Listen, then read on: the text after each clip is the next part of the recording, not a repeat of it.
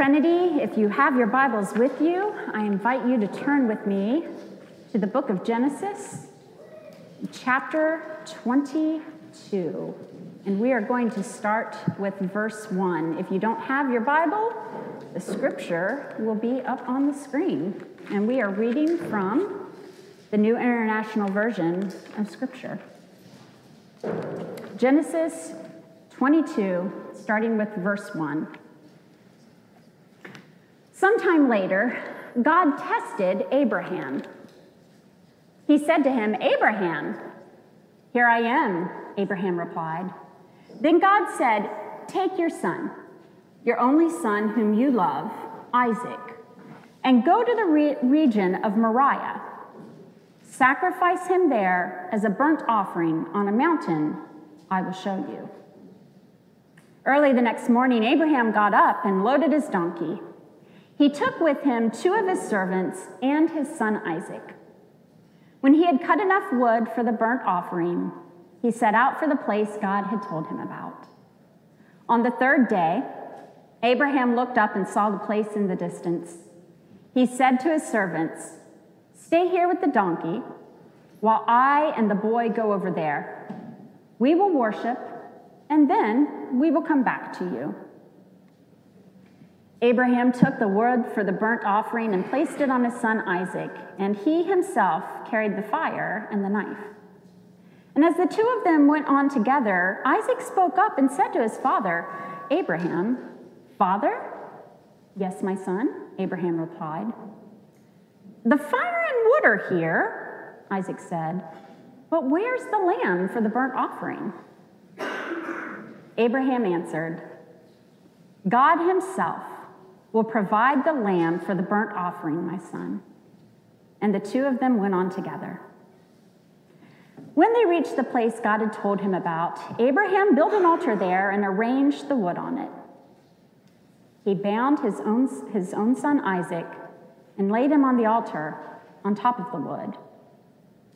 Then he reached out his hand and he took the knife to slay his son. But the angel of the Lord called out to him from heaven, Abraham, Abraham! Here I am, he replied. Do not lay a hand on the boy, he said. Do not do anything to him. Now I know that you fear God because you have not withheld from me your son, your only son. Abraham looked up, and there in the thicket he saw a ram caught by its horns. He went over and took the ram and sacrificed it as a burnt offering instead of his son. So Abraham called that place, The Lord Will Provide. And to this day it is said, On the mountain of the Lord it will be provided.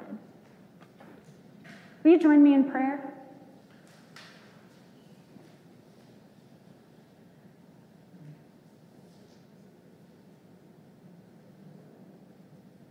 Holy God, we are here today gathered as your people called Trinity. We have come to this place to worship you and you alone. Father, sometimes the things we read in Scripture, sometimes the things we see in the world around us seem challenging. But we trust in your faithfulness, in your love, in your mercy and your grace. Father, may the words of our mouths, the thoughts of our mind, the attitudes of our hearts honor and glorify you this morning. And Father, may the words that come from my mouth run through the Holy Spirit and into the hearts gathered here this morning, so that in everything your name is lifted high above the name of all other gods.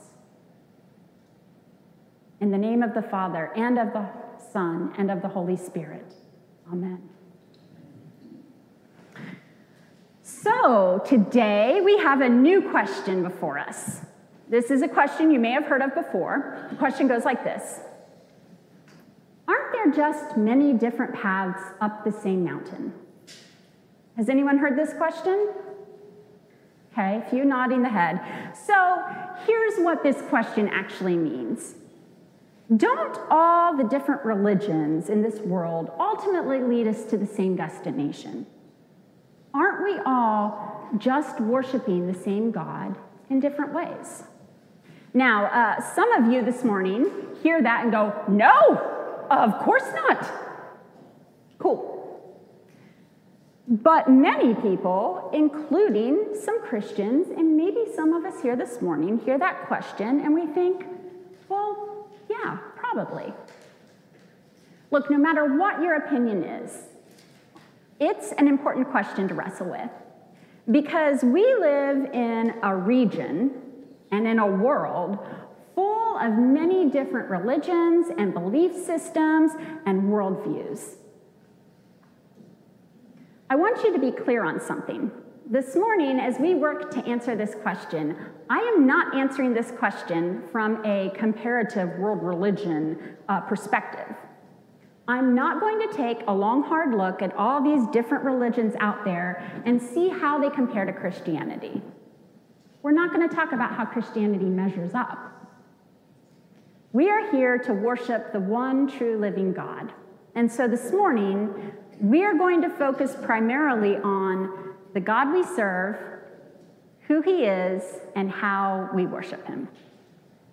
Okay, but before we jump into the question, I want us to think for a few minutes about mountains. The question is aren't there many different paths up the same mountain? So, mountains and hills are mentioned a lot in the Bible. Any guesses about how many times mountains and hills might be mentioned? Just throw out a number. 500. Who, who said that? Did Jerry said 500? Jerry's right. good job, good guess, good guess. Well done. Uh, and this makes sense, right? Because if you live near hills or mountains, these are significant places they're sometimes a little scary. They're also glorious and beautiful. So there are many ways that mountains and hills work in Scripture, just like they do in our lives today. Um, mountains and hills can divide geographic regions, and a lot of times, we as people, when there's a divide in a geographic region, we use that as a division of nations.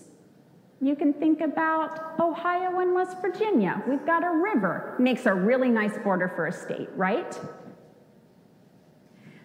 Mountains and hills themselves, though, are not really hospitable to living. You don't see tons of people in general living on mountains or even up on hilltops. They tend to be places of isolation. They're hard to get up, and depending on how things are going, they're hard to get down. In the Bible, as we look at mountains, we read about fugitives taking refuge there, people fleeing there for safety.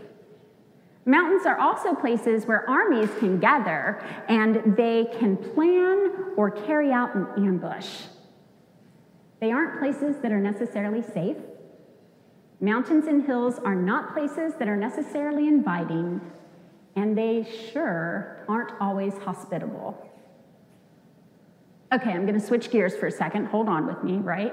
Has everyone seen the painting that depicts Jesus standing there and there's this beautiful garden and there's a door and I think Jesus is holding a lamb and he's getting ready to knock on the door? Do you all know what I'm talking about?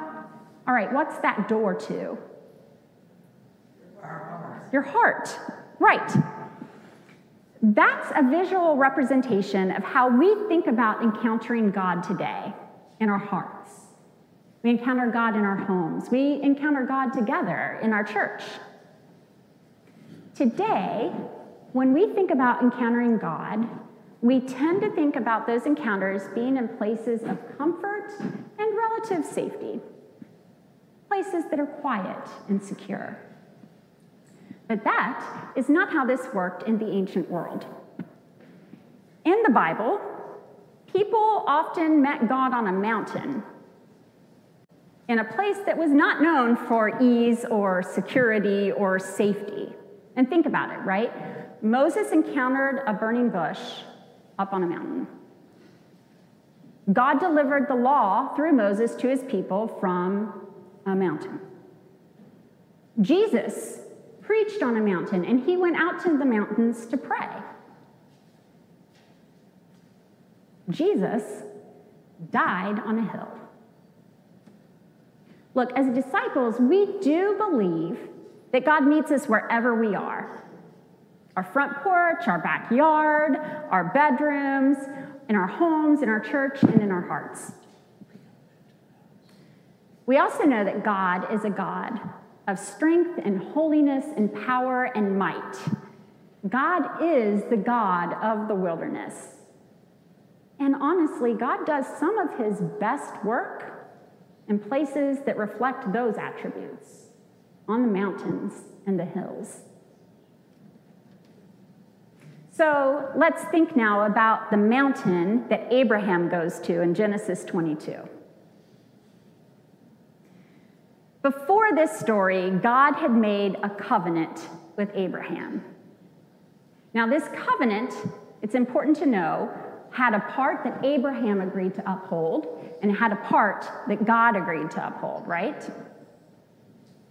God told Abraham that he would bless him and all of his descendants, that Abraham would have a son, that Abraham would have land, and that the government or the covenant that God makes with Abraham would be extended throughout generations. Now, if you know anything about Abraham's relationship to God before Genesis chapter 22, uh, it helps you understand what's happening in this verse, or in these verses. Um, Abraham while the father of our faith, one of many, wasn't always perfectly faithful to God. God said, Go to this city, take your wife with you. Abraham goes into the city and tells people his wife is his sister to protect her, not which is a bad idea. Don't do that. And not just once, you would think he'd learn, but twice, right? Abraham was not perfectly faithful to God. But we see that God is always, without fail, faithful to Abraham. And because of that, before Abraham is called up the mountain with Isaac, Abraham has learned to trust God. Now, the scripture doesn't tell us how Abraham felt about God's commandment to sacrifice Isaac. But what is clear in Scripture is that Abraham was confident in God's goodness and he believed in the promise that God had made. It's clear, right? Before going to the mountain, uh, Abraham is with his two servants and he says to them, All right, you, you wait here with the donkey. Isaac and I are going to go up this mountain and worship God, and we're going to come back. Going up the mountain, Isaac says, Dad, what? We've got the fire, we've got the wood, we've got the knife. Where's the animal? And Abraham says, God's going to provide.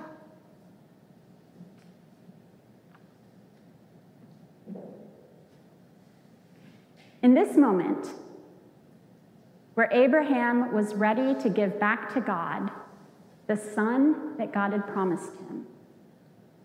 We see that God has tested Abraham, and now, in the moment that matters most, God finds Abraham faithful and obedient.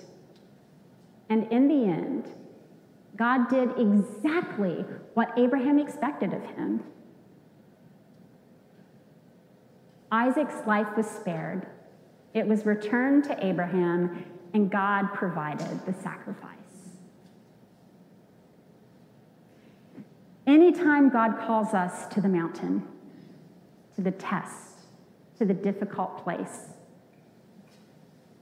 the call may feel unsettling or scary, but this call is a call to remember that God is faithful. God is trustworthy.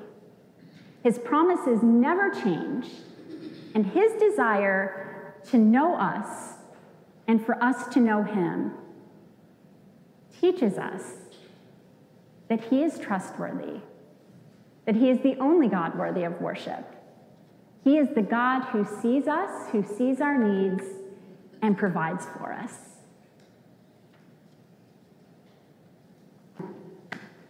So, Trinity, back to our question. Don't all the different paths just lead up the same mountain? Don't we all who worship God really actually worship one God? So, not just in the Christian tradition, but in many religious traditions, in lots of ancient scripture, ancient literature, uh, two things happen when God calls to someone from the mountain, okay? The first thing that happens is that the God reveals themselves to the people, right? And we see this in God calling Abraham to the mountain. God reveals himself as faithful, as fulfilling his covenant, as loving, and as provider. Make sense? So that's the first thing that happens on a mountain. And the second thing that happens uh, in response to the revelation of God, the people worship God. And we see that with, I, with uh, Abraham and Isaac.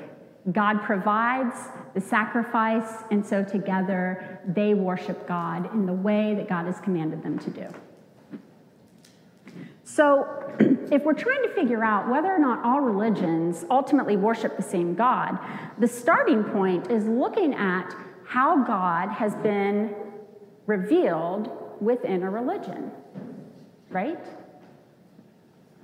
So, if we're worshiping the same God, we would expect a religion to say that God is faithful, that God is loving, that God is provider. Everyone with me? All right. Our second scripture today comes from the book of Psalm. I invite you to turn to Psalm 32.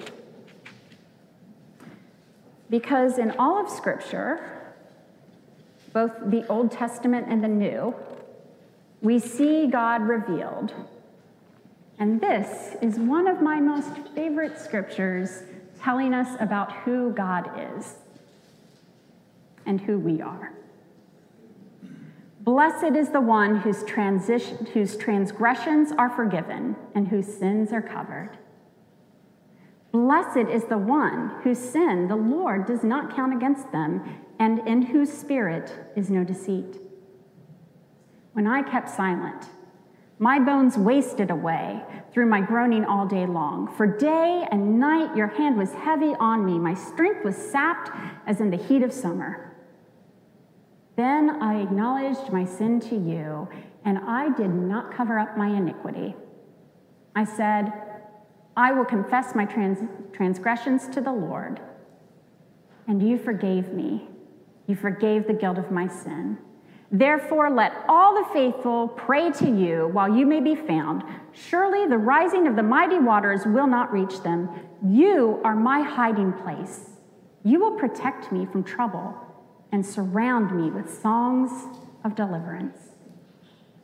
I will instruct you and teach you in the way you should go. I will counsel you with my loving eye on you. Do not be like the horse or the mule, which have no understanding, but must be controlled by the bit and bridle, or they will not come to you.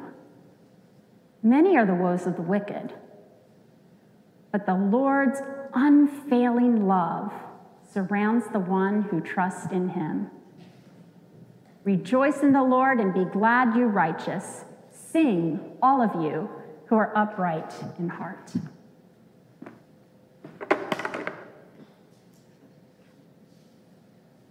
So, according to Scripture, the fullness of Scripture, God is revealed through um, the people of Israel, and God is revealed in fullness in the person of Christ Jesus. We see that God is forgiving, protecting, delivering, loving, wise,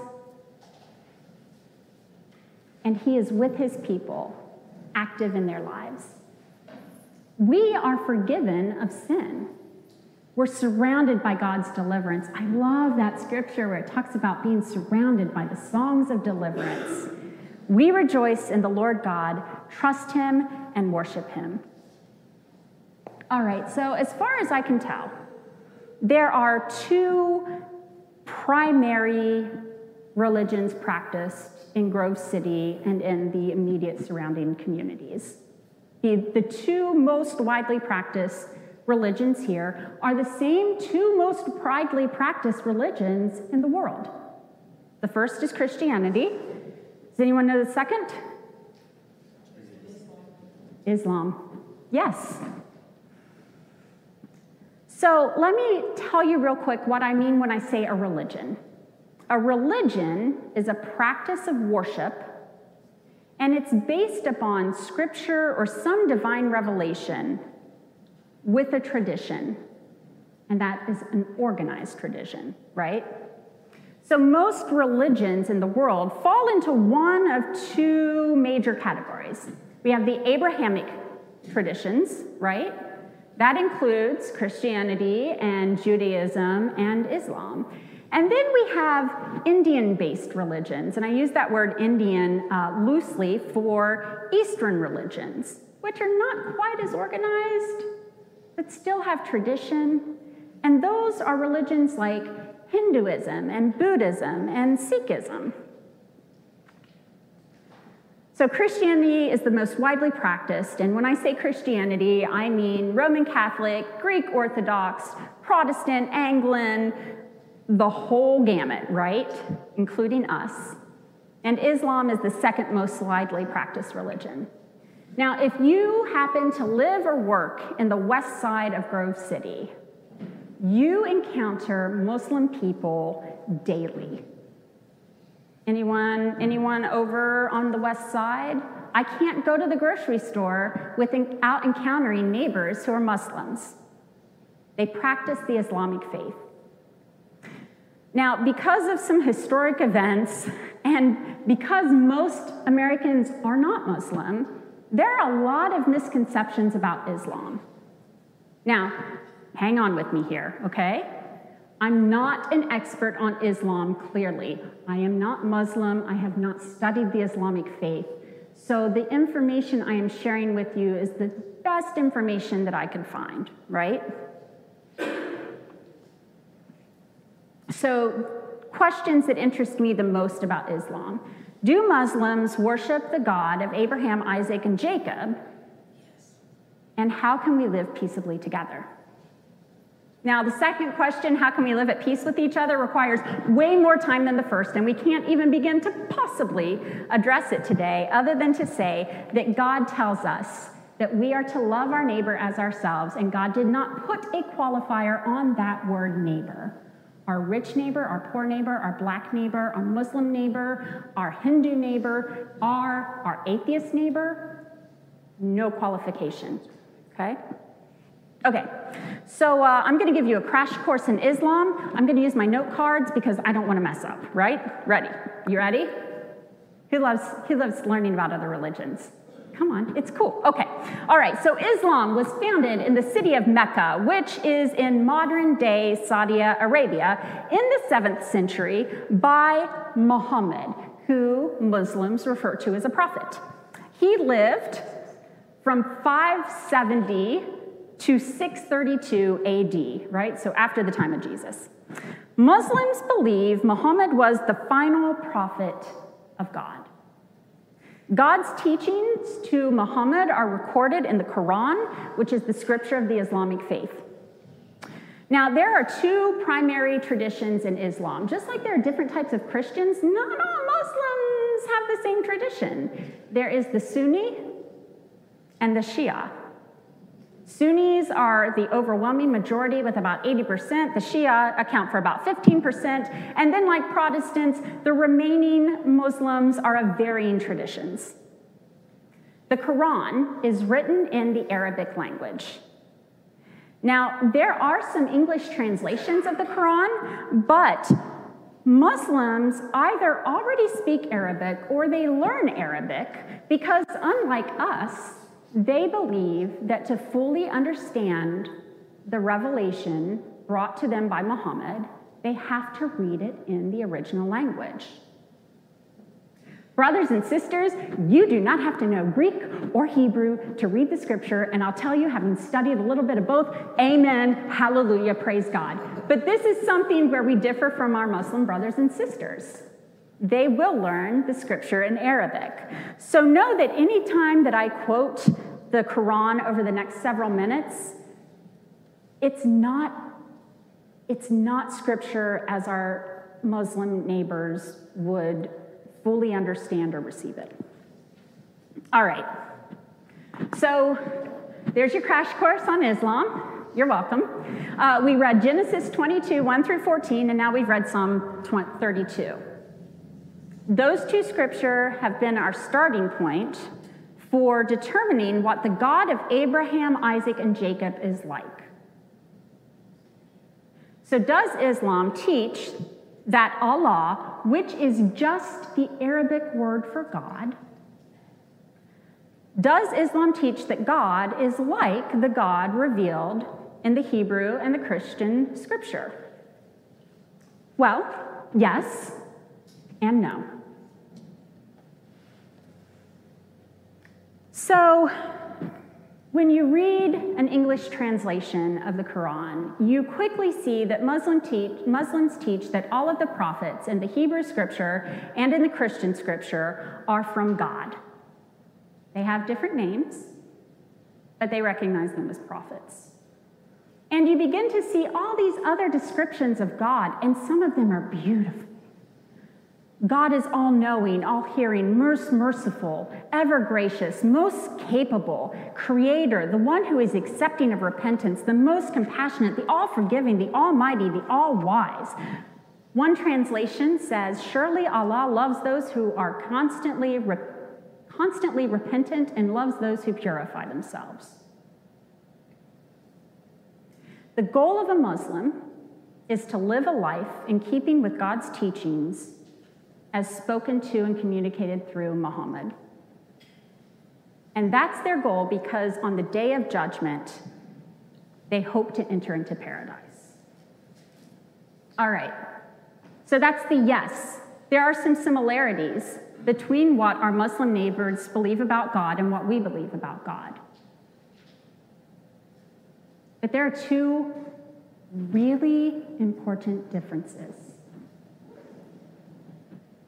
So, the first important difference is that Allah in the Islam faith is the God of Abraham, Ishmael, Isaac, and Jacob. Who is Ishmael? Abraham's son. Abraham's. Isaac. Yeah. So Ishmael, so God says, Hey, Abraham, you're going to have a son. Abraham's like, I'm really old. And then God tells Sarah, Abraham's wife, Hey, you're going to have a kid. And she's like, Are you kidding me? And Abraham and Sarah get together and they talk about this and they're like, look, we're too old for this. God, maybe God meant, Abraham, that, that you're going to have a son, uh, but maybe it's, it's not with me, Sarah. So Sarah gives her servant Hagar to Abraham as a wife, and Abraham and Hagar uh, have Ishmael. And in case you're wondering, two wives in a family, especially when one cannot have children and one can, is just a setup for all sorts of drama. So Sarah and Hagar um, have a falling out. Sarah treats her very poorly and sends her away. Now, the truth is that God comes to Hagar and promises to be with her and her son. God did not abandon them. But the other truth is, is that Ishmael is not the child that God promised Abraham. God promised Abraham a son, and, God, and Abraham and Sarah had a son and named him Isaac. So when we Christians say that this is the God Abraham, Jacob, and Isaac, or Abraham, Isaac, and Jacob, we mean that the blessings of God have flown from the covenant with Abraham through his son Isaac and Jacob, who later becomes known as Israel. So that's a big, important difference, brothers and sisters. We do not trace the promises of God back through Ishmael. But here's the other one One of the teachings of Islam is that we are to be mindful of the day of judgment. Okay, I'm on board here, right? Because on that day, we are going to be returned to God. And on that day, Muslims believe that every soul is going to be paid in full for what it has done and that God will judge justly. God, according to the Islamic faith, wants Muslims to show their love and devotion to Him by living according to what His prophets taught. And Allah, in the Muslim language, in the uh, Arabic language, who is merciful and compassionate and forgiving, will judge souls by what they have done.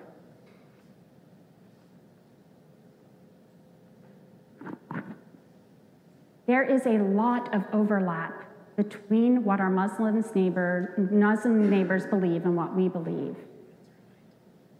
But this is where I have to look at the two religions and say, I am not sure that we are, mm, no, Lord have mercy, I don't think we worship the same God. The covenant God made with Abraham was a covenant also made with Abraham's descendants. That's why our God calls himself the God of Abraham, Isaac, and Jacob. And the covenant that God made with Abraham, Isaac, and Jacob is lasting. Even when Abraham was unfaithful, including the time he had a son by Hagar, God remained faithful. God absolutely is all knowing, all hearing, most merciful, and ever gracious. And Islam attributes 99 divine names to God that describe his character. And according to the most reliable English translations that I could find, faithful and loving are not among them. It is not God's job to be faithful to us, it is our job to be faithful to Him. That is one of the basics of the Islamic faith.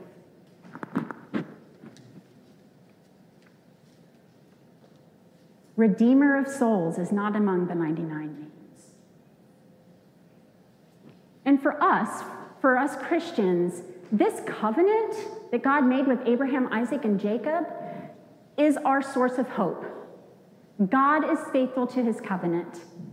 Even when our love fails, even when we turn away, God's love remains steadfast because God doesn't only love us as an action, God is love. And rather than see Isaac, the firstborn of Abraham, die, rather than see the people Israel wiped out, rather than let his created beings, we humans, be utterly lost and destroyed,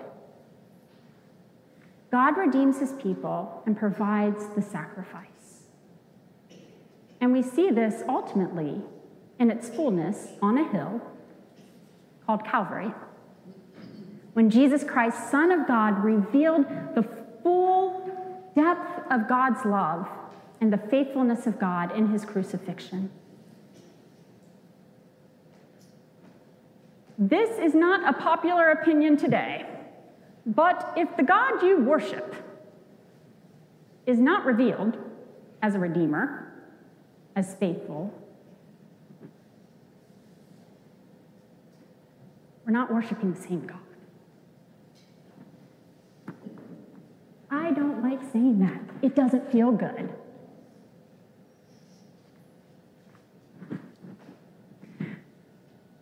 But I'm not ashamed of the gospel because this is God's power to salvation for everyone, beginning with the Jew and then to the Gentile.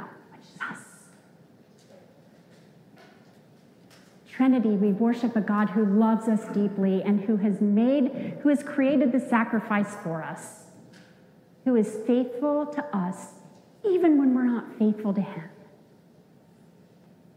Amen. All right, Trinity. This is it. All right? So if you're a little uncomfortable in your pew, I'm going to invite, I'm going to give you an opportunity to stand up. Okay, none of you are standing. God is good and all the time. That was your opportunity to stand up. But we're not going to be here a whole lot longer, okay? All right, so two things happen on a mountain God is revealed, and the people worship God, right? Okay.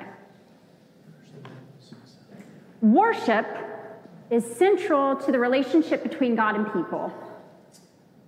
Throughout history, God and humans, there, throughout this history, there have been many, many, many, many, many different ways to worship. So, we're going to talk about ways that another belief system practices worship after we read our scripture. Our final scripture this morning comes from the book of John, the Gospel of John, verse 14. These are the words of Jesus Do not let your hearts be troubled. You believe in God, believe also in me. My Father's house has many rooms. If that were not so, would I have told you that I'm going there to prepare a place for you? And if I go and prepare a place for you, I will come back and take you to be with me, that you may also be where I am. You know the way to the place I'm going. Thomas said to him, Lord, we don't know where you're going, so how can we know the way?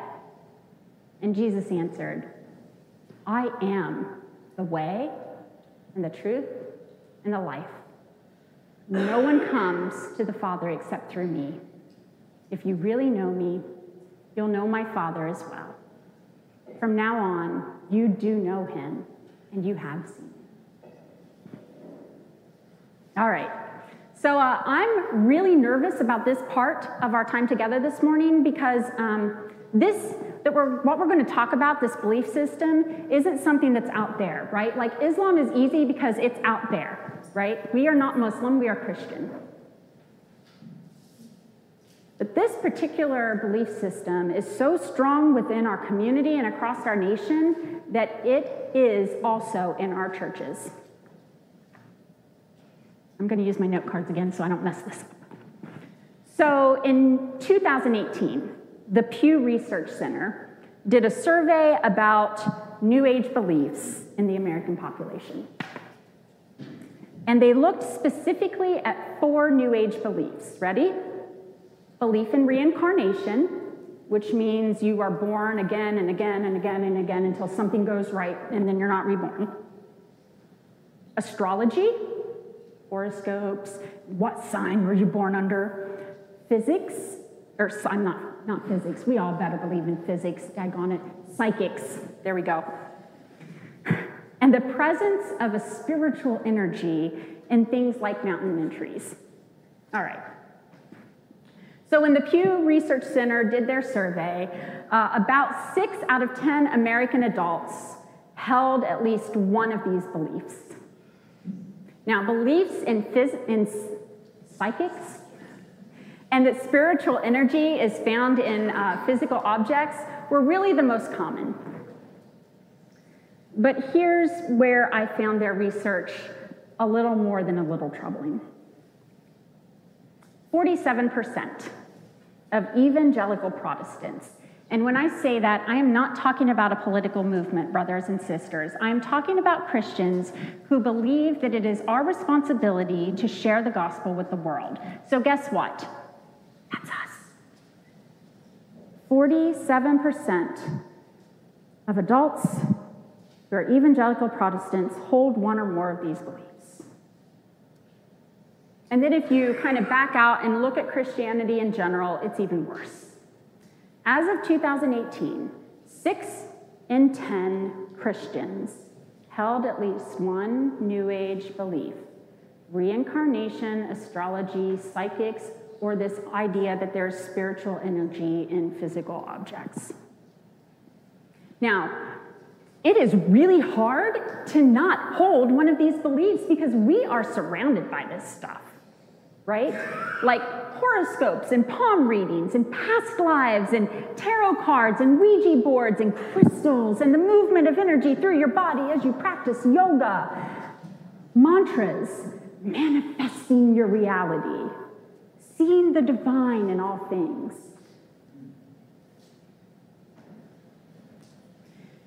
The reality is that these New Age beliefs are a great outlet for giving us the things that most of us want. Most of us want to be connected with something that's bigger than ourselves. Most of us want to know our future or our destiny. And when we're being honest, most of us would like to also control that future or destiny, right? And honestly, I'll confess to you that some of the New Age stuff seems kind of fun and entertaining. Uh, where I grew up, and um, was married and began raising my children in Southeast Ohio, there are a lot of pagans and Wiccans. When I say Wiccans, I mean they call themselves witches and there are druids and warlocks. I'm not kidding. And these people that I know that practice this are really cool people. They're so in tune with nature and they seem so loving and open minded and accepting. So, what does all this have to do with worship? So, when it all boils down to it, as far as I can tell, from the minimum amount that I'm willing to read about New Age stuff, because I don't need that temptation New Age beliefs ultimately put two things in the center of your life, and the thing that is in the center of your life is the thing that you worship yourself and creation.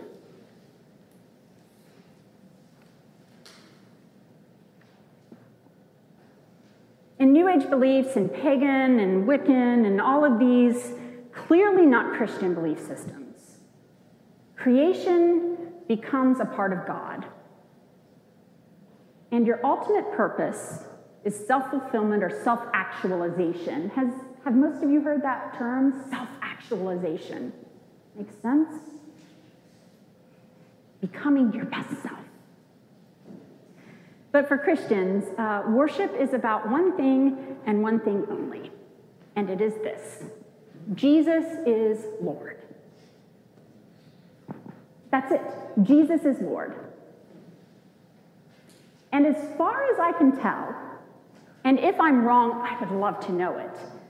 No palm reading, no Ouija board, no star sign, no divine energy in the mountain has ever told someone, hey, Jesus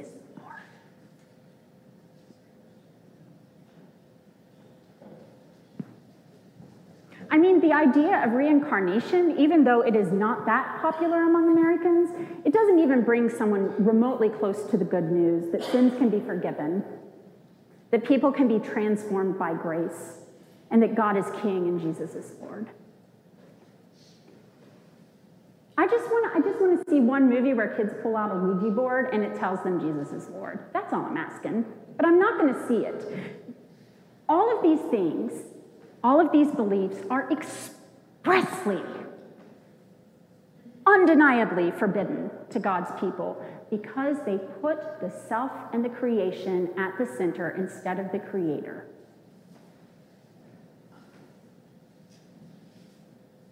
Jesus said, I am the way, the truth, and the life.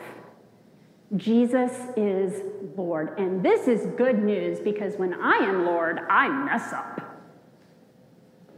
My life is not about me. Jesus is Lord. I am not. I don't need to worry about my future or my destiny because Jesus is Lord, and that's true no matter what I've got coming at me. I don't have to be in control.